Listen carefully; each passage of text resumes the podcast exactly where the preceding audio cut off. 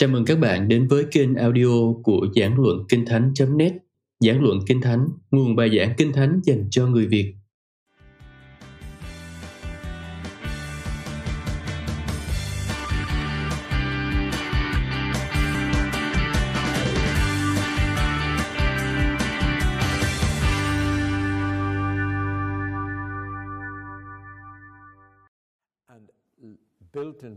Và cùng với đó là lời tiên tri rằng sẽ có ngày dòng dõi của người nữ sẽ đạp đầu của con rắn. Mặc dù con rắn cũng sẽ cắn gót chân của người. Đó là lời tiên tri đầu tiên cho chúng ta biết rằng ngay từ lúc ban đầu Đức Chúa Trời đã biết cách xử lý tình huống này. Nhưng điều gì đã xảy ra với công việc? Công việc trở nên nặng nhọc hơn. Công việc trở nên vô nghĩa hơn. Và công việc đã trở nên nhân dạng của con người. Và tất cả những điều này bày tỏ qua công việc của chúng ta ngày nay. Công việc của chúng ta giờ đây nặng nhọc, thường là vô nghĩa. Có lần tôi đến một cái xưởng sản xuất máy bay, sản xuất máy bay ném bom V-Bombers ở tại Anh, thời chiến tranh lạnh. Và có một người đàn ông ở đó, trước anh ta, trước mặt anh ta là một chiếc máy rất là lớn và một chiếc ờ, đòn bẩy. Và anh ta lấy một mảnh giấy nhôm mỏng đặt dưới cái ờ, máy ép đó, kéo cái đòn bẩy xuống, rồi lại kéo lên, rồi truyền cái mảnh giấy nhung bây giờ đã được uốn, chuyển cho người khác. Và tôi cảm thấy rất kinh ngạc. Tôi nói rằng, cả ngày, hết tuần này sang tuần khác, anh chỉ làm một việc này thôi hay sao? Lúc bây giờ người ta chưa có đổi vị trí công việc để giúp cho công nhân cảm thấy hứng thú hơn. Và anh ta đã làm công việc đó nhiều năm lắm rồi. Thật là một công việc buồn tẻ, nhàm chán và tôi nói, thế cái mảnh giấy nhôm này người ta dùng để làm cái phần nào trong chiếc máy bay đó? Anh ta nói, chả biết. Và tôi có thể nói rằng anh ta thậm chí cũng chả thèm quan tâm là mình đang làm gì. Thật là buồn tẻ. Nhưng tất nhiên, anh ta là một trong những người có cái công việc đi làm việc, mục đích chỉ là để có tiền, hoặc là để sống sót, hoặc là để nuôi gia đình, hoặc là để có tiền để tiêu xài vào lúc thời gian rảnh. Còn anh ta đã đánh mất cái mục đích hay cái ý nghĩa của cái điều mình đang làm trong cả ngày. Thực ra cũng hoàn toàn không phải là lỗi của anh ta. Nhưng ít nhất thì anh ta có thể nói rằng tôi đang làm một phần đóng góp là một phần cho cái buồng lái của máy bay V-Bomber và cảm thấy hứng thú trong cái công việc của mình đang làm. Nhưng và tôi thực sự cảm thấy ờ, rất là thương anh ta. Như vậy công việc đã trở nên nặng nhọc hơn, đã trở nên vô nghĩa và công việc lại còn trở nên nhân dạng của chúng ta. Nếu như bạn hỏi tôi, tôi là ai? Tôi sẽ nói rằng tôi là con của Đức Chúa Trời. Và tôi đi dạy cho Ngài. Nhưng việc dạy học không phải là nhân dạng, không phải là con người của tôi. Bạn có thể không cho tôi dạy nữa, tôi vẫn biết tôi là ai. Bởi vì đ- việc đi dạy học không phải là cái nhân dạng căn bản của tôi. Nếu tôi hỏi bạn, bạn là ai? Và bạn nói rằng tôi là người thợ vận hành máy vi tính, thì đó không phải là nhân dạng của bạn. Đó không phải là con người của bạn. Nhưng trong thế giới công việc thì đã trở nên như thế. Và đó là cái giá trị của chúng ta đóng góp cho xã hội. Ở chỗ là chúng ta làm công việc đó. Nhưng nếu như chúng ta không cẩn thận, thì chúng ta thì cái công việc của chúng ta có thể trở thành nhân dạng, trở thành sự thỏa mãn cho con người của chúng ta. Và những người mà có quan điểm như thế đó sẽ bị sụp đổ nhanh chóng sau khi về hưu, bởi vì họ không biết họ là ai khi họ về hưu. Trước đây họ có thể là người thợ làm thịt, có thể là thợ nấu bánh, có thể là người sản xuất chân nến. Nhưng bây giờ họ về hưu rồi và họ bị đánh mất mất cái nhân dạng của mình. Và cơ đốc nhân thì có lợi thế ở chỗ đó. Bởi vì chúng ta là ai? Không phải là ở chỗ chúng ta làm công việc gì. Đúng là chúng ta có làm việc, nhưng mà công việc không phải là nhân dạng của chúng ta. Và hậu quả thứ tư của việc sa ngã đó là công việc cuối cùng đã trở thành một phương tiện nhằm chúng ta đạt tới cái kết quả nào đó bên ngoài công việc tự thân công việc không còn có giá trị đối với chúng ta nữa. Công việc có giá trị đối với chúng ta chỉ là để nhằm đạt một, một mục đích khác. Chủ yếu là để cho những điều chúng ta có thể làm những lúc được xả hơi, được nghỉ ngơi trong thế giới hiện đại của chúng ta. Và rất nhiều người ngày nay coi rằng đời sống chính là cái mà chúng ta được làm vào những ngày cuối tuần. Và vì vậy cho nên chúng ta có 5 ngày làm việc và hai ngày để xả hơi. Và chả có ngày nào đôi khi uh, dành cho Chúa nữa. Và chúng ta đòi hỏi được xả hơi, được nghỉ ngơi nhiều hơn. Hãy biết rằng chúng ta không được tạo nên để làm việc 5 ngày trong tuần. Nếu như bạn sống Israel ngày nay đó, thì bạn sẽ làm việc 6 ngày trọn. Và rồi có một ngày nghỉ. Đó là ngày khi mà bạn sẽ đi đến nhà hội. Nếu như bạn là người Do Thái sùng đạo, nhưng 90% người Do Thái sống tại Israel ngày nay đã bị thế tục hóa và họ không đi đến nhà hội trừ một hay hai lần trong năm. Nhưng mà tất cả họ đều làm việc 6 ngày trong tuần kể từ vị thủ tướng trở xuống. Tôi chưa bao giờ nghe chuyện đó. Ở đây chỗ các bạn là làm việc 5 ngày trong tuần đúng không? Ừ. Làm thế là không đúng kinh thánh đâu nhé. Liệu cơ đốc nhân có nên uh, đình công bây giờ để được làm việc 6 ngày trong tuần không? Tôi chỉ uh, nói bâng quơ với các bạn như vậy thôi. Nhưng mà đối với đa số các đốc nhân thì cái chuyện đó nghe thật là kỳ cục. Nhưng thực ra cũng không phải là kỳ cục đâu. Chúng tôi đã có một cái chiến dịch rất lớn ở tại Anh, được gọi là hãy giữ ngày Chúa Nhật cho đặc biệt. Bởi vì ngày Chúa Nhật hay là sự nghỉ ngơi của ngày Chúa Nhật bây giờ dần dần đã bị tha hóa dần bởi rất nhiều những cái hoạt động khác nào là thể thao và đặc biệt là đi mua sắm nữa và bởi vì các cửa hàng mở vào ngày chủ nhật cho nên các công nhân bây giờ muốn phản đối và có một cái chiến dịch à, toàn quốc nói rằng là hãy giữ ngày chủ nhật cho đặc biệt để yêu cầu các cái cửa hàng đóng cửa vào ngày Chủ nhật. Nhưng mà các cơ nhân đã thất bại và các cửa hàng vẫn mở vào ngày Chủ nhật, thậm chí còn đông khách hơn so với những ngày trong tuần. Và ngày Chủ nhật đang ngày càng trở nên giống như ngày bất kỳ nào khác ở trong tuần. Và chúng tôi thực sự rất nhớ cái sự thay đổi và sự nghỉ ngơi mà ngày Chủ nhật hồi xưa mang lại. Tất nhiên là không thể làm giảm phương tiện giao thông, trừ trường hợp là người ta không đi xe hơi nữa và đi bộ ra phía bờ biển. Nhưng mà ngày Chủ nhật ngày nay đã thay đổi rất nhiều. Nhưng dù sao đi nữa thì ngày nghỉ là thuộc về giao ước cũ, cho nên không nên khiến cơ đốc nhân cảm thấy phiền toái quá. Tuy nhiên, trong khi chiến dịch đó đang cao trào, thì tôi đã rất nghịch ngợm khi viết một bài báo cho một tạp chí quốc gia. Tựa đề là Hãy giữ ngày thứ hai cho đặc biệt. Và trong bài báo đó, tôi chỉ ra rằng ngày thứ hai cần phải là ngày đặc biệt đối với các cơ đốc nhân. Một chút nữa tôi sẽ nói cho bạn biết vì sao. Nhưng chủ yếu đó là bởi vì bạn quay trở lại nơi làm việc. Và thứ hai, thường là cái ngày à, tệ hại nhất cho đối với nhiều người, thậm chí đối với cơ đốc nhân. Ôi, lại một tuần nữa là phải đi làm rồi. Và tôi đề xuất rằng tất cả những người hát Hallelujah vào ngày Chúa Nhật cần phải chào đón ngày thứ hai bằng câu Hallelujah đã là ngày thứ hai, đã là buổi sáng thứ hai. Và tôi đã luôn sử dụng điều đó vào buổi sáng thứ hai khi tôi gọi điện thoại. Tôi nói, ô hôm nay là sáng thứ hai rồi, Hallelujah. Và người ta tự hỏi, có chuyện gì xảy ra với tôi thế này? Và cái bài báo đó thực sự đã khiến những người tổ chức đợt đình công giữ ngày Chủ nhật cho đặc biệt á, bị cụt hứng. Ở cái tổ chức đó được gọi là phong trào ờ, năm hân hỷ. Nhưng tôi thực sự có ý như vậy đó. Bởi vì công việc đã được cứu chuộc và những người đã được cứu chuộc thì có thể hô lên rằng Hallelujah vào sáng thứ hai. Một chút nữa tôi sẽ quay trở lại điều này. Nói ngắn gọn, sự sa ngã đã làm hỏng khía cạnh công việc của chúng ta kể từ thời đó. Và đó là một trong những dấu hiệu của việc là sự sa ngã đã tác động trên chúng ta rất nhiều. Đó là khía cạnh công việc của chúng ta đã thay đổi và khiến cho chúng ta bây giờ sống cho lạc thú. Liệu bạn có đi làm không nếu như bạn không được trả tiền? Đó là câu hỏi đó.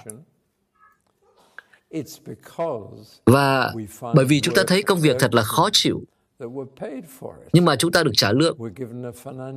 Và như vậy chúng ta có động lực bây giờ tài chính là tài chính để đi làm. Và cái giả định đó là nếu như không được trả tiền thì bạn sẽ không làm việc. Bạn sẽ không làm cái công việc đó. Và có điều gì đó trở nên không ổn với công việc của chúng ta kể từ ngày Adam sa ngã. Và bây giờ chúng ta hãy xem thử công việc của chúng ta có thể được cứu chuộc như thế nào nhân danh của Đấng Christ. Chúng ta có thể được cứu chuộc và được phục hồi để trở nên giống như Đức Chúa Trời có ý định ban đầu. Dù là chúng ta làm công việc gì đi nữa, và tôi trích Martin Luther ở đây.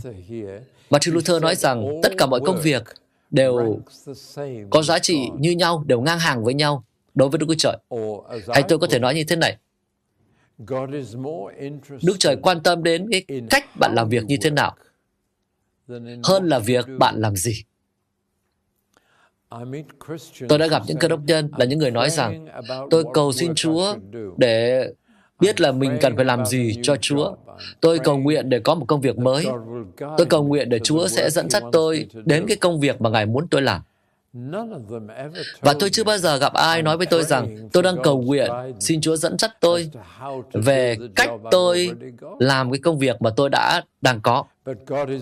Nhưng Đức Chúa Trời quan tâm nhiều hơn đến cách các bạn làm việc hơn là việc bạn làm gì. Không may là hội thánh đã xếp hạng các công việc cho đánh giá của cơ đốc nhân và ở trên hàng đầu đó hay là công việc tốt nhất trong con mắt của Đức Chúa Trời, chúng ta cho rằng đó là trở thành giáo sĩ. Và nếu như bạn là giáo sĩ thì bạn sẽ có ảnh của bạn được đăng trên tạp chí truyền giáo hoặc là trên bảng thông báo của hội thánh. Và trong cái hệ thống đánh giá công việc đó, giáo sĩ là hàng đầu. Rồi mục sư và truyền đạo là hàng thứ hai. Bác sĩ và y tá tiếp theo, rồi sau đó là giáo viên dạy cho các em. Và nếu như chúng ta không cẩn thận, thì chúng ta được lớn lên với cái ý thức về việc đánh giá công việc theo cách đó, xếp hạng công việc theo cách đó. Và có rất nhiều cơ đốc nhân nói rằng tôi đang làm công việc đời, làm việc thế tục, và ngay lập tức tôi phải nói với họ, thế cái việc mà bạn làm đó có tội lỗi không? Và họ nói rằng, à không. Và lúc bây giờ tôi nói, thế thì đó không phải là việc đời, việc thế tục đâu. Không có cái gì gọi là thế tục hay đời trừ tội lỗi. Còn tất cả những công việc khác đều có thể được sử dụng cho Chúa. Và tất nhiên, nếu như bạn đang làm một cái công việc bất hợp pháp hoặc là vô đạo đức, thì bổn phận cơ đốc là phải rời khỏi cái công việc đó càng nhanh càng tốt. Tôi còn nhớ như in có một người phụ nữ đã đến với hội thánh của chúng tôi lần đầu tiên. Và cô ấy có thể làm một công việc đó. Chúng tôi không biết. nhưng bởi vì chúng tôi có để hàng ghế đầu là cho những vị khách mời. cho nên cô ấy đã đi từ cuối khán phòng lên hàng ghế đầu đó và cách cô ấy đi trông như là diễn viên thời trang. Tôi vẫn còn nhớ rất là rõ bộ trang phục uh, xanh ngọc lam của cô ấy. Tôi chỉ để ý được cái màu đó thôi, còn tất cả những người phụ nữ trong hội thánh thì chắc là nhớ những điều khác. Và cô ấy lướt lên hàng đầu, rồi cô ấy ngồi xuống. Và ăn mặc phải nói rất là hoành tráng, rất sang trọng. Và tôi nghĩ rằng tất cả mọi người đều đang tự hỏi rằng cô ấy là ai, cô ấy làm nghề gì. Đấy là lần đầu tiên cô đến hội thánh. Bởi vậy, à, sau buổi lễ, tôi đến chào cô. Và cô tiếp tục đến hội thánh trong vài tuần, rồi sau đó tuyên xưng đức tin. Và trở thành một cơ đốc nhân rất tốt. Tên của cô ấy là Betty. Và sau đó không lâu, thì Betty đã đến với tôi và nói, à, một cơ đốc nhân thì có nên làm cái công việc tôi đang làm không nhỉ? Và tôi chưa bao giờ hỏi là cô ấy làm công việc gì. Tôi quan tâm hơn đến con người của cô ấy hơn là nhân dạng hay là cái công việc của cô ấy. Nhưng uh, cô ấy nói rằng liệu cơ đốc nhân có nên làm công việc của tôi không? Và cái điều đó khiến trí tưởng tượng của tôi đi đủ thứ và tôi đang tự hỏi là không biết là cái người phụ nữ sang trọng này đang làm gì đây và cô ấy cho tôi câu trả lời rất là ngạc nhiên thế này cô ấy nói rằng tôi là chủ sở hữu của một uh, sòng bạc rất lớn chúng tôi có những sòng bạc ở tại Anh. Và cái sòng bạc của cô ấy là tại Undershot, là trụ sở của quân đội Anh. Các bạn hãy hình dung có một cái sòng bạc ở tại trụ sở của quân đội Anh và mỗi một thứ sáu thì là những người lính được trả tiền, hay là những người sĩ quan được trả tiền và ngay lập tức, sau đó là họ đến sòng bạc và cô ấy sẽ thu tiền của họ. Cô ấy nói rằng công việc này lợi nhuận lắm. Tôi làm ăn rất tốt. Nhưng bây giờ cô ấy hỏi, liệu một cơ đốc nhân có nên ờ, sở hữu sòng bạc giống như tôi không? Tôi đã không trả lời không. Tôi cũng không nói rằng Ezechia chương 3 câu 16 cấm các đốc nhân được sở hữu sòng bạc. Tôi thường hay nói đùa như vậy, cứ trích đại cái câu là Ezechia chương 3 câu 16 bởi vì làm có cái sách, làm gì có cái sách và có câu đó trong Kinh Thánh. Nhưng tôi đã nói rằng không, tôi sẽ không cho chị biết đâu. Và tôi nói thế này, tôi muốn là tối thứ sáu tuần tới này đó, thì chị đưa Chúa Giêsu đến cùng với sòng bạc của chị và cho Ngài thấy điều mà chị đang làm. Và đến cuối buổi thì hãy hỏi Ngài rằng Ngài cảm thấy như thế nào. Và chị nghĩ rằng um, cái giải pháp ông đưa ra ngạc nhiên nhỉ, nhưng mà chị đã làm theo. Và buổi buổi thứ sáu tuần sau đó, chị nói rằng Chúa Giêsu ơi, xin Ngài đứng cạnh con ở bên cạnh cái chỗ thu ngân ở của sòng bạc này và cho con biết là Ngài cảm thấy như thế nào. Rồi cô ấy thu tiền, sắp xếp tiền. Rồi sau đó chị hỏi Ngài rằng Ngài cảm thấy thế nào. Và Ngài đã không thích điều đó. Và chị nói rằng, ông biết không, mặc dù hôm đó chúng tôi nhớ là kiếm được rất nhiều tiền, nhưng không hiểu sao vẫn cứ lỗ sau buổi đó.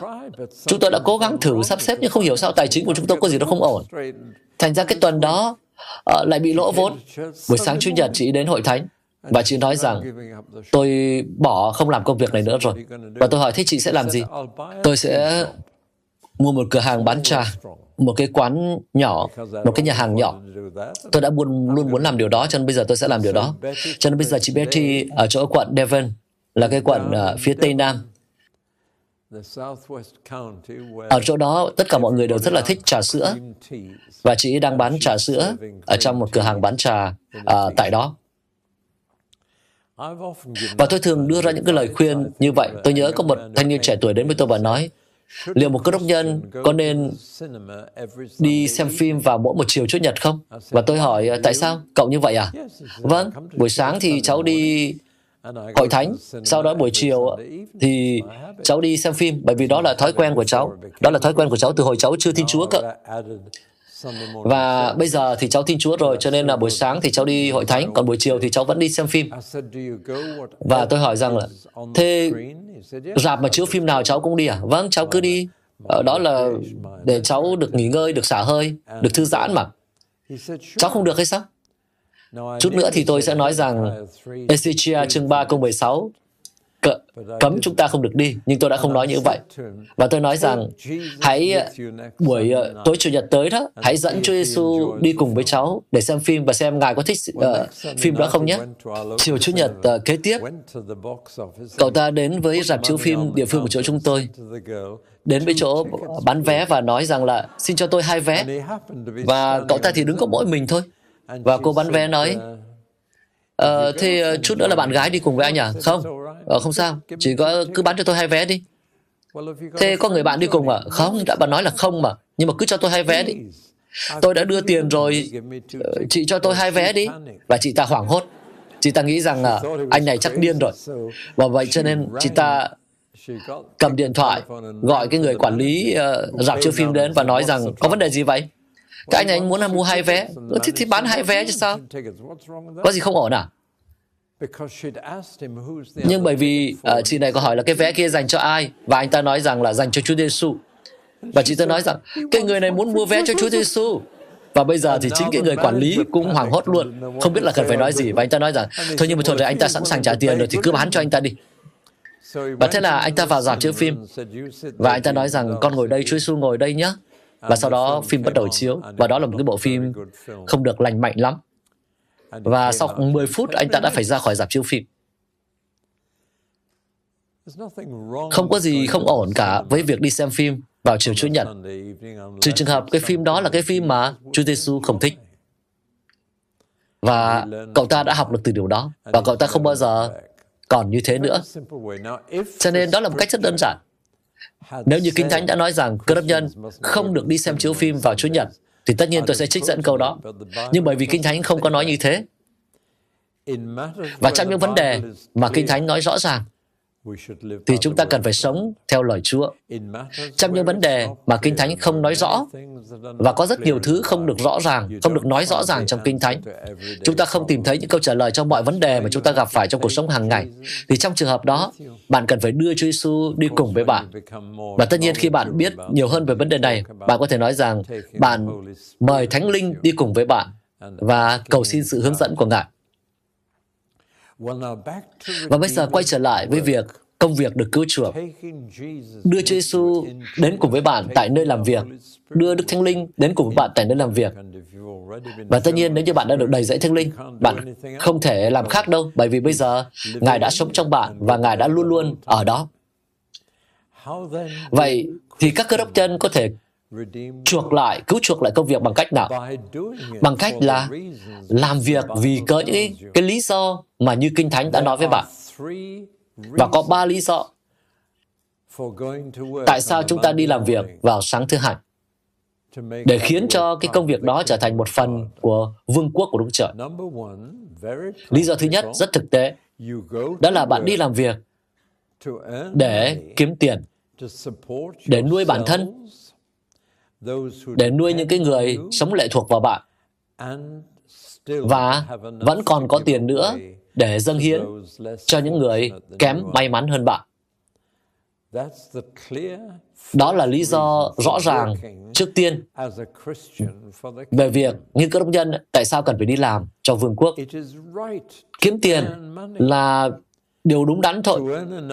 Và kiếm đủ không phải chỉ để nuôi bản thân, nhưng mà còn nuôi gia đình, tức là những cái người mà lệ thuộc vào bạn mà bạn có thể có. Và đồng thời bạn cần phải mong muốn để có tiền dư mà giúp cho người nghèo nữa. Điều đó được dạy trong rất nhiều chỗ. cho nên tôi có thể nói rằng đó là một giống như một giáo lý vậy. Sẽ là không đúng cho một cơ đốc nhân khi đi ăn xin của người khác. đó không phải là sự kêu gọi cơ đốc trừ trường hợp là nó vô cùng cấp bách thì mới phải như vậy.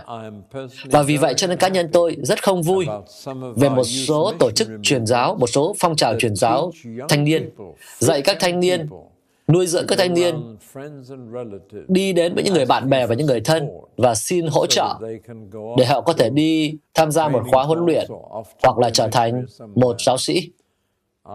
Tôi tin rằng điều đó sai và khi có cơ hội đó để đi dạy vào một số đi dạy cho một số những thanh niên như vậy trong những khóa môn đệ hóa thì tôi cũng dạy họ cái điều một số điều mà tôi đang dạy các bạn bây giờ. Và tôi nói với họ rằng hãy đi kiếm việc làm hãy kiếm tiền. thân thể sức khỏe có tâm trí có. bạn không có lý do gì để không tự kiếm tiền cho bản thân. Và tôi trích dẫn câu kinh thánh từ thư Thessalonica trong đó nói rằng hãy cố gắng chăm lo công việc của riêng mình và tự tay làm việc. Tiếng Anh là để không phụ thuộc, không dựa dẫm vào ai. Và tôi tin rằng điều đó bao gồm cả cái việc là nếu như bạn biết rằng bạn sắp về hưu, thì bạn phải biết dự liệu cho cái việc về hưu của bạn để bạn kiếm đủ tiền trong lúc mà bạn còn đang đi làm để về sau này không còn bị không phải lệ thuộc vào người khác khi bạn đã về hưu. Và đây là những vấn đề rất thực tế. Một số công nhân cảm thấy có lỗi khi lo liệu cho cái khoảng thời gian mình phải về hưu. Nhưng mà điều đó là hoàn toàn đúng đắn, để bạn không phải bị lệ thuộc vào người khác. Và cái phần tiền hưu mà vẫn còn lại thì bạn có thể để lại cho người khác khi bạn qua đời. Nhưng tôi nghĩ rằng mong muốn như vậy là cái điều điều đúng. tôi sẽ không phải ăn xin của người khác. Nếu như tôi không buộc phải làm như thế. Và tất nhiên nếu như hoàn cảnh nó thay đổi và bạn không thể tránh được thì đó là vấn đề khác rồi. Như một người mà thân thể có khả năng thì cần phải làm theo cái câu kinh thánh đó một cách triệt để khi cô con gái của tôi qua đời, và con gái của tôi đã làm nhiều cho vương quốc của Chúa trong 36 năm, hơn nhiều người, thậm chí gấp đôi như thế. Và chúng tôi chỉ sau khi uh, cô con gái của chúng tôi đã qua đời thì chúng tôi đã phát hiện ra điều đó là con gái của mình đã làm nhiều cho Chúa, cho vương quốc của Chúa cho người khác như thế nào? Như là trong công việc hàng ngày khi làm giáo viên. Nhưng đồng thời và mặc dù con gái của tôi bị chồng bỏ chồng cũng là mục sư thanh niên đó. Thế mà bỏ vợ khi đứa đứa con mới được có khoảng 3 tháng tuổi. Và con gái tôi phải nuôi bản thân, nuôi con. Và còn có tiền hỗ trợ cho rất nhiều trẻ mồ côi ở tại Haiti. Và hỗ trợ cho một giáo sĩ ở tại New Guinea, một giáo sĩ nữa. À, và chúng tôi không hề biết uh, điều đó. Con gái của tôi cũng không bao giờ xin tiền của chúng tôi và đã có tiền để cho rất nhiều người khác.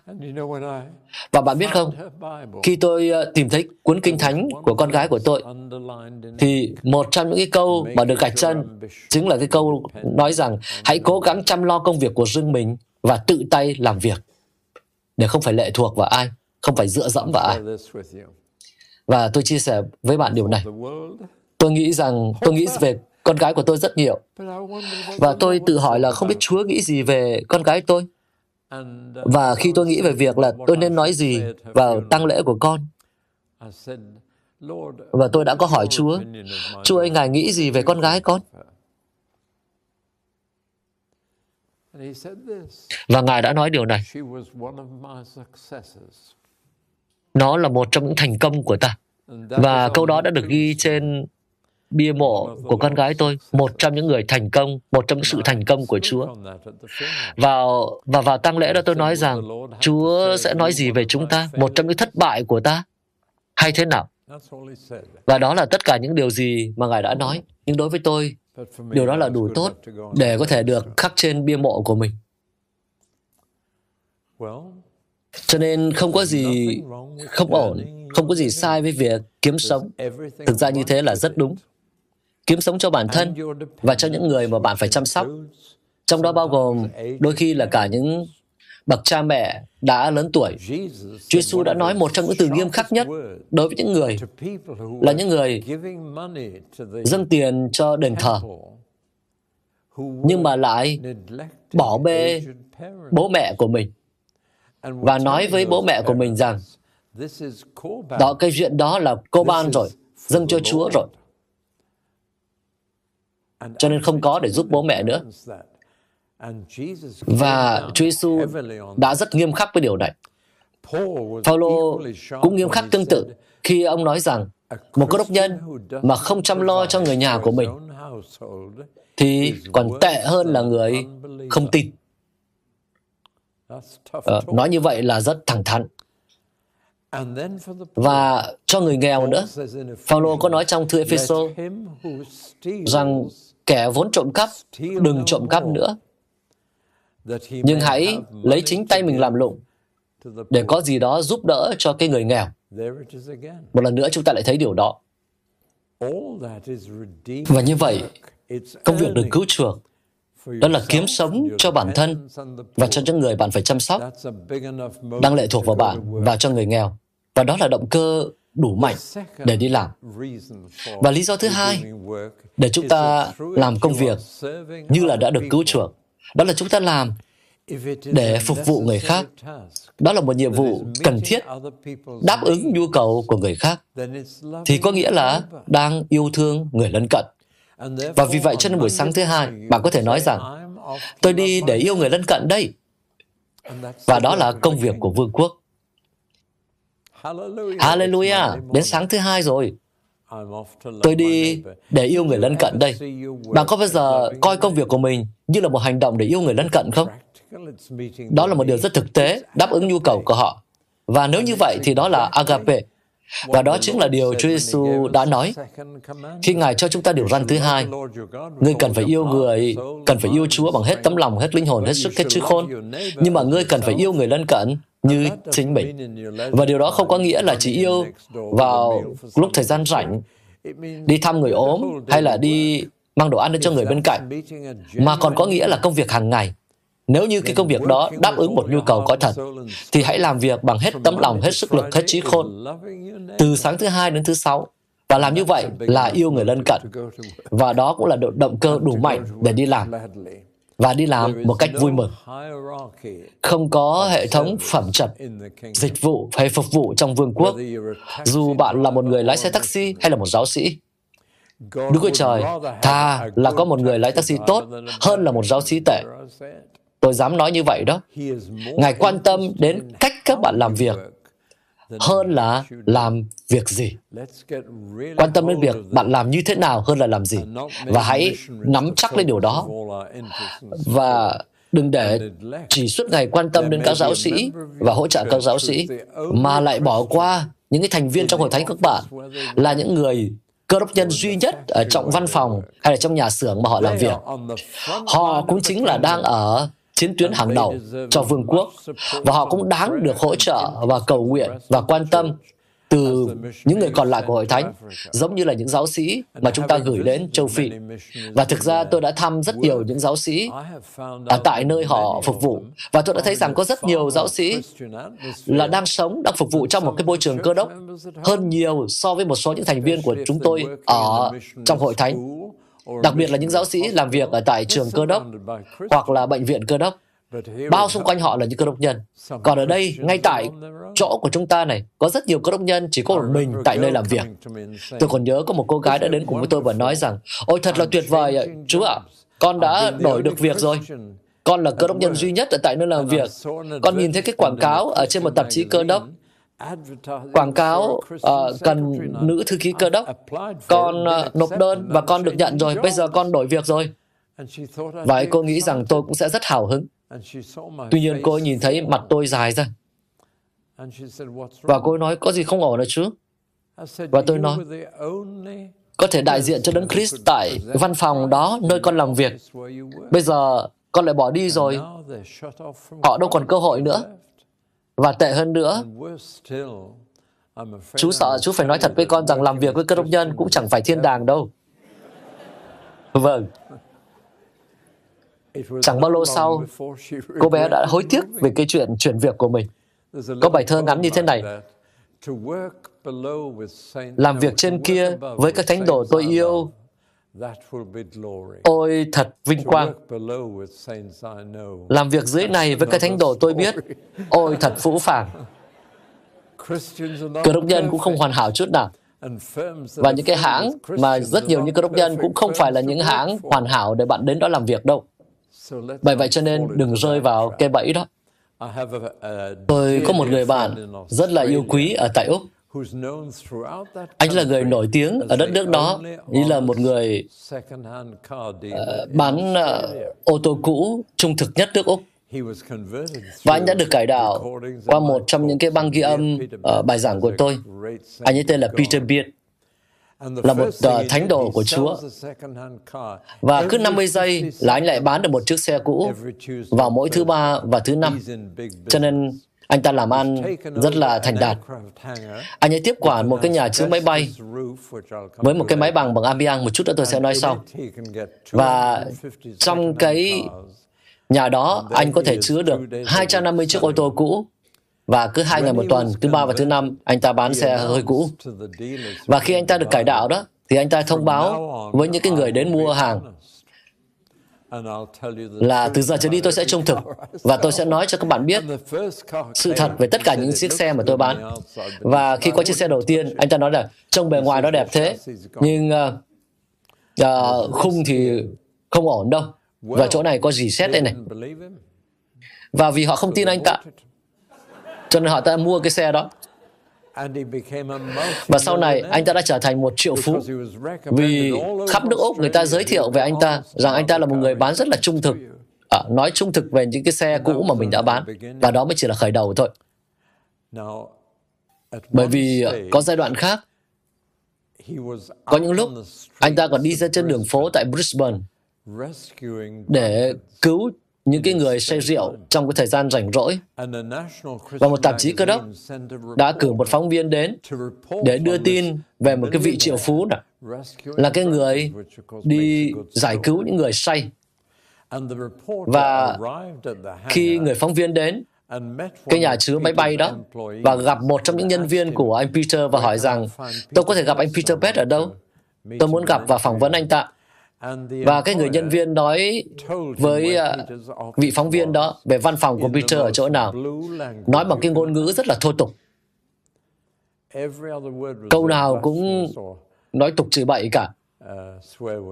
Và khiến cho vị phóng viên đó vô cùng ngạc nhiên khi vào văn phòng ông nói rằng thưa ông Peter tôi phải vô cùng ngạc nhiên đó tôi nghĩ rằng đây là một công ty cơ đốc cơ mà thế mà một trong những nhân viên của ông đã thực sự nói với tôi những cái ngôn ngữ mà tôi không thể chịu nổi và Peter nói với anh ta nói vị phóng viên đó Ồ không, nếu như có nhân viên nào của tôi mà trở thành cơ đốc nhân á, là tôi uh, sa thải họ liền.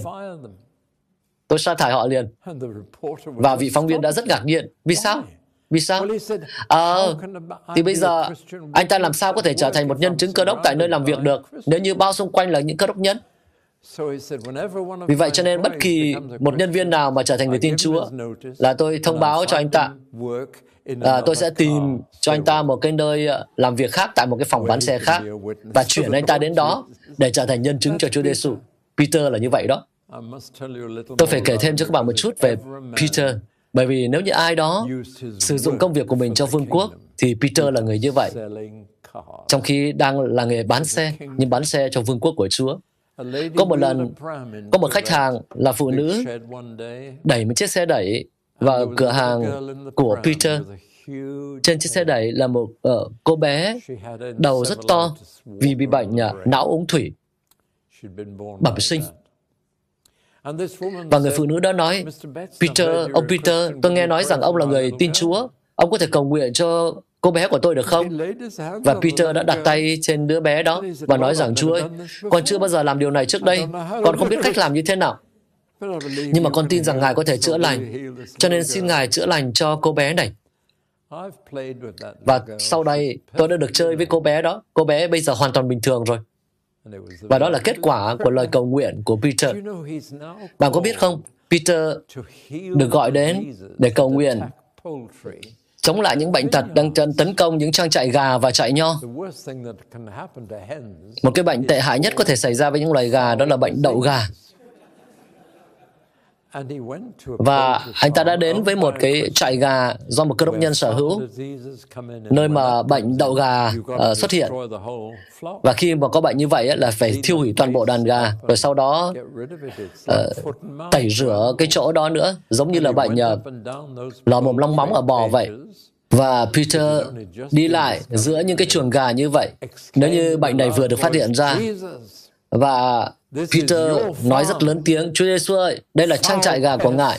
Những cái loài gây bệnh cho gà này, ta nói với các ngươi nhân danh của Giêsu, hãy ra khỏi cái trang trại này, vì trang trại này thuộc về Chúa Giêsu. Và buổi sáng ngày hôm sau, có nhiều nhân viên đến để thiêu hủy uh, trang trại gà, nhưng mà gà đã được uh, chữa lành hoàn toàn. Anh ta còn cầu nguyện cho các vườn cây ăn quả nữa. Tôi cũng đã từng ăn những trái táo cho những trong những vườn cây mà anh ta cầu nguyện. Rồi những trái nho rất là mọng nước, rất là to ở trong những cái uh, vườn cây mà anh ta cầu nguyện cho. Mặc dù anh ta là công nhân không không hiểu biết nhiều, anh ta thực ra phát hàng triệu những cái băng đĩa của tôi cho người khác, làm rất nhiều điều ích lợi. Nhưng mà nói về mặt thần học ấy, thì anh ta không phải là người giỏi thần học. Nhưng anh ta tin. Có một điều nữa tôi muốn nói với bạn về Peter. À, tôi nghĩ rằng mình đã nói đủ rồi. Nhưng uh, phải nhắc lại, nếu như ai đó dùng công việc của mình để đóng góp cho vương quốc của Đức Chúa Trời trên đất, thì đó là Peter. Có một lần, khi tôi rời khỏi máy bay ở tại Brisbane, và Peter đón tôi, và Peter lái chiếc xe rất to. Và chúng tôi đã đi được uh, vài dặm trong chiếc xe đó và tốc độ là 29 giảm một giờ, tức là khoảng 47 km một giờ. Và cái xe của Peter thì động cơ rất lớn. Và tốc độ của cậu đi nữa là 49 dặm hay là khoảng 64 km một giờ khi chúng tôi rời khỏi thành phố. Và tôi không thể không để ý thấy điều đó. Và tôi nói, Peter, xe của cậu rất đặc biệt thế này. Cậu có thể đi lên 80, 90 dặm một giờ cũng dễ dàng đúng không? Peter nói, vâng, nhưng mà tốc độ giới hạn ở tại Úc là à, 30 ở trong thị trấn và 50 ở vùng quê. Và mặc dù chúng tôi còn cách đồn công an rất là xa, nhưng Peter, cái xe to của Peter đó vẫn chỉ đi tốc độ 49 dặm một giờ thôi. Và tôi phải khen ngợi Peter vì điều đó. Và Peter nói rằng, nhưng mà những cái nguyên tắc này được đặt ra là cho an toàn của tôi mà. Làm sao mà tôi có thể công bố là thiên sứ của Chúa sẽ bảo vệ tôi nếu như tôi vi phạm những cái điều luật đó? Và không có câu trả lời cho điều này. Peter chỉ là một cơ đốc nhân bình thường, nhưng mà lại là một trong những con người phi thường nhất mà tôi được gặp ở tại Úc. Và thật là vui khi được gặp Peter. Đó là làm việc cho vương quốc.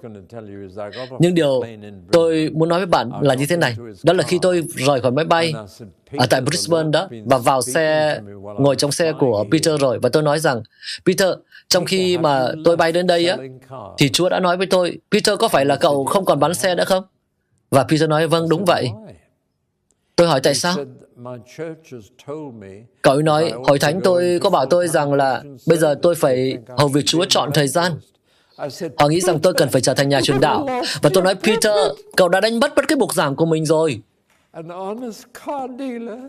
Một người đại lý xe trung thực ở tại bàn bán đấu giá có một trong những cái bục giảng, tòa giảng tốt nhất trên thế giới mà cậu đánh mất mất rồi. Ừ đúng nhỉ. Từ hồi đó đến giờ tôi vẫn chưa nhận được một cái lời mời đi giảng đạo chỗ nào cả. Và tôi nói, Peter, cậu quay trở lại bán xe liền. Và cậu là người như vậy. Cậu ấy nhìn và nói, đúng thế. Và ngay lập tức, cậu ấy quay trở lại và tiếp tục cái công việc lớn lao của mình cho Chúa như là một người bán xe hơi cũ. Đó là công việc cứu chuộc, được cứu chuộc. Và điều đó không có nghĩa là suốt ngày phải làm chứng, đặc biệt là không có làm chứng mà trong cái khoảng thời gian của sếp của bạn, sếp của bạn trả tiền cho bạn để làm công việc chứ không phải trở thành người truyền đạo. Cho nên bạn sẽ là không đúng nếu như dành cái thời gian đó, uh, dành thời gian làm việc để làm điều đó. Hãy làm vào lúc uống cà phê hay lúc nghỉ giải lao nhưng mà đừng có cố gắng làm điều đó trong khi đang làm việc. Bạn cần phải bận làm việc cho chủ của mình. Và điều đó mới là đúng. Một số cơ đốc nhân nghĩ rằng là họ chỉ nên đi làm việc. Có lý do để làm việc nếu như có cơ hội để giảng cho người khác ở tại đó. Như vậy là sai mất rồi. Làm công việc trong khả năng tốt nhất của mình. Khi sếp nhìn lẫn khi sếp không nhìn là làm công việc cho vương quốc. Và điều thứ ba tôi muốn nói đó là để công việc làm sáng danh Chúa, để người ta có thể nhìn thấy công việc tốt của các ngươi theo như lời Chúa Giêsu đó và làm sáng danh cha các ngươi trên trời. Cho nên có cái cách làm việc sẽ làm sáng danh, làm vinh hiển Đức Chúa Trời và đôi khi khiến bạn sẽ phải trả giá bằng việc mất việc nhưng mà sẽ nhận được sự tôn trọng của người khác. khi bạn sẽ quyết định không làm điều gì không trung thực rằng bạn sẽ không thể bị hối lộ bạn sẽ làm công việc mình một cách trung thành một cách lương tâm một cách trung thực. và thậm chí sẵn sàng ở muộn để hoàn thành cái công việc cần phải làm. và những người làm công việc của mình cho người chủ thật của mình. Không phải là người chủ trên đất mà là Chúa Giêsu đó. Là những người có cái khải tượng, có cái tầm nhìn làm công việc của Chúa trong công việc hàng ngày. Họ là những người làm sáng danh Chúa. Sớm hay muộn, người ta cũng sẽ để ý thấy điều đó. Cái điều mà họ làm cũng như là điều họ không làm. Và nếu như trung thực chỉ là cái chính sách tốt nhất thì đó không phải là sự trung thực. Chúng ta trung thực không phải bởi vì trung thực thì có lợi, không phải vì, vì, vì đó là chính sách tốt nhất, nhưng bởi vì bây giờ chúng ta là những con người trung thực và chúng ta đang phục vụ Chúa. Vì vậy cho nên chúng ta liên tục trung thực. Tôi phải kết thúc đây. À, tôi xin lỗi là thời gian trôi nhanh như vậy và tôi có vài điều quan trọng để nói cho nên tôi sẽ phải nói điều này và mất khoảng 5 phút nữa. Xin hãy tha thứ cho tội. Chúng ta đang làm việc cho ai? Cho Đấng Christ. Chúng ta làm việc cho điều gì? Cho tương lai. Mỗi một ngày, tại nơi làm việc, là tôi đang viết cái hồ sơ của mình cái hồ sơ giới thiệu công việc cho công việc tương lai của tôi. Bởi vì khi Chúa Giêsu trở lại, thì Ngài không trở lại chỉ hai phút, rồi sau đó lôi chúng ta lên trời, lên thiên đàng. Không, Ngài sẽ còn ở lại cho cả nghìn năm. Và Ngài sẽ cai trị trên trái đất này, trên thế giới này, và chúng ta sẽ đồng cai trị cùng với Ngài. Và lần đầu tiên, thế giới này sẽ có một chính phủ cơ đốc. Ấy vậy mà chúng ta chưa sẵn sàng cho điều đó. Bạn có biết không, thậm chí chúng ta không quản lý hội thánh được một cách cho thấu đáo nữa cơ. ấy vậy mà chúng ta sẽ cai trị, sẽ quản trị thế giới này. Tôi tin rằng Chúa Giêsu không đến để phán xét thế gian. Chuyện đó sẽ xảy ra sau. Nhưng mà trước tiên là Ngài sẽ đến để cai trị trên thế giới cho một cái khoảng thời gian lâu hơn nhiều so với lần đến thứ nhất của Ngài. Và chúng ta sẽ được chia sẻ chính phủ của thế giới cùng với Ngài. Bởi vì Ngài sẽ rất cần Ngài sẽ cần rất nhiều những người giúp đỡ để làm điều đó. Và chúng ta đang chuẩn bị cho điều đó ngay bây giờ. Chúng ta không chuẩn bị cho điều đó vào ngày Chủ nhật, mà chúng ta đang chuẩn bị cho điều đó vào giữa thứ hai đến thứ sáu. Đó là lúc, đó là nơi mà Ngài đang để ý. Và Ngài muốn nói với chúng ta rằng, hỡi người đầy tớ, ngay lành và trung tín kiện, hãy vào sự vui mừng của Chúa ngợi. Ta sẽ đặt ngươi cai trị mười thành. Đó là điều Ngài đã nói theo nghĩa đen đó. Và có thể ai đó ở đây sẽ là người được giao cho nhiệm vụ cai trị cái quản trị Singapore. Tôi đã nói điều này giống như vậy ở tại Anh. Và có một người đã đến với tôi sau đó, vô cùng phấn khởi và nói rằng, David, đây là lần đầu tiên mà tôi có thể liên hệ công việc của mình với Chúa.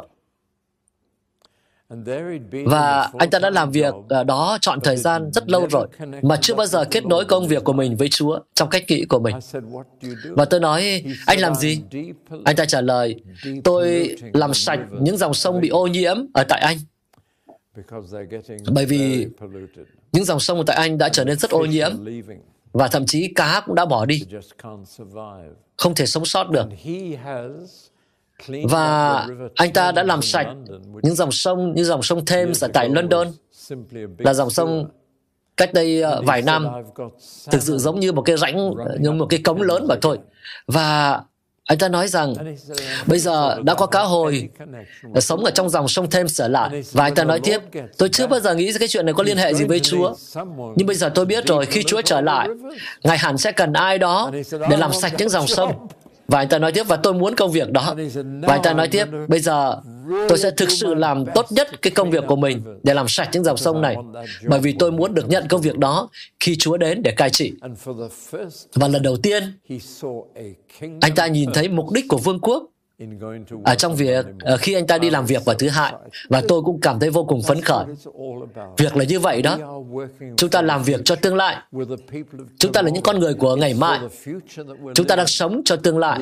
Chúng ta đang chuẩn bị để tiếp quản cái thế giới khi mà Chúa Giêsu sẽ cai trị và giúp đỡ Ngài để làm điều đó. theo đúng ý định của Đức Trời ngay từ lúc ban đầu.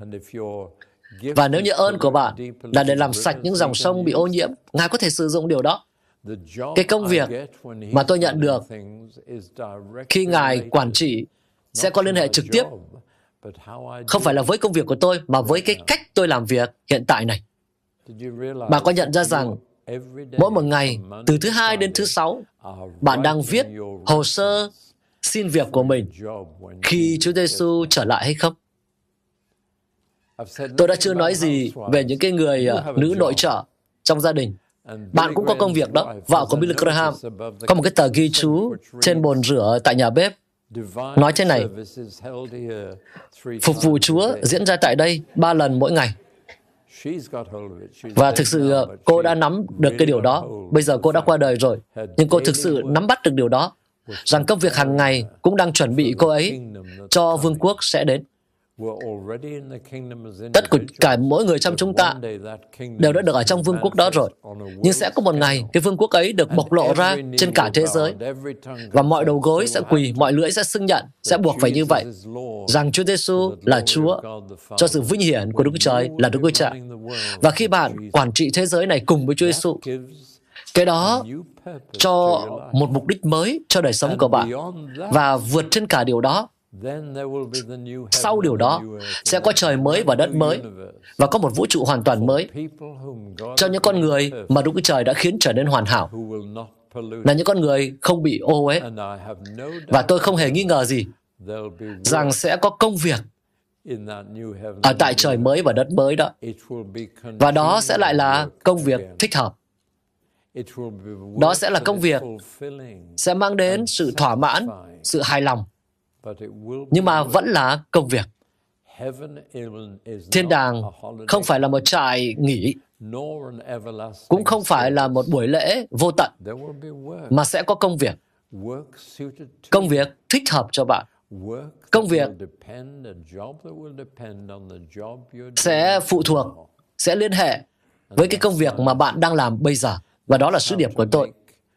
Đó là cách để khiến công việc của bạn làm mỗi một tuần trở thành công việc cho vương quốc của Đức Chúa Trời. Bạn vẫn có thể phục vụ vương quốc của Chúa trong khoảng thời gian rảnh. Nhưng cái sự thỏa lòng của việc dành phần lớn cuộc đời của bạn làm việc cho vương quốc, dù bạn đang làm gì đi nữa, thì thực sự không thể bị bỏ qua. Trên thực tế, Chúa Giêsu nói rằng bạn sẽ là người dại nếu như bạn chỉ làm việc cho bản thân để cố gắng được nhận nhiều hơn, nhiều hơn xây dựng công việc chỉ cho bản thân, thì Ngài nói rằng, hãy kể giải, tối nay nếu linh hồn ngươi bị đòi lại thì sẽ như thế nào? Tuy nhiên mặt khác Ngài lại nói rằng hãy làm việc, bởi vì đêm sẽ tới và không ai làm việc được nữa. Hãy làm việc. Và điều đó không có nghĩa là tất cả mọi người đều phải trở thành người giảng đạo hay là giáo sĩ. Tôi sẽ rất chán nếu như phải ở trong một thế giới mà mọi người giống hệt tôi và tất cả đều làm công việc giống nhau. Và tôi sẽ kết thúc bằng câu chuyện này. Có lần tôi trò chuyện với hàng trăm các bác sĩ trong một hội nghị của các bác sĩ và tôi nói với họ rằng, tất cả các anh chị đều sẽ mất việc hết ở trên thiên đàng. Và một người trong số họ đã hét lại. Ông cũng vậy hỡi ông David. Và cái đó khiến tôi ờ, về đúng vị trí của mình. Cảm ơn các bạn đã lắng nghe.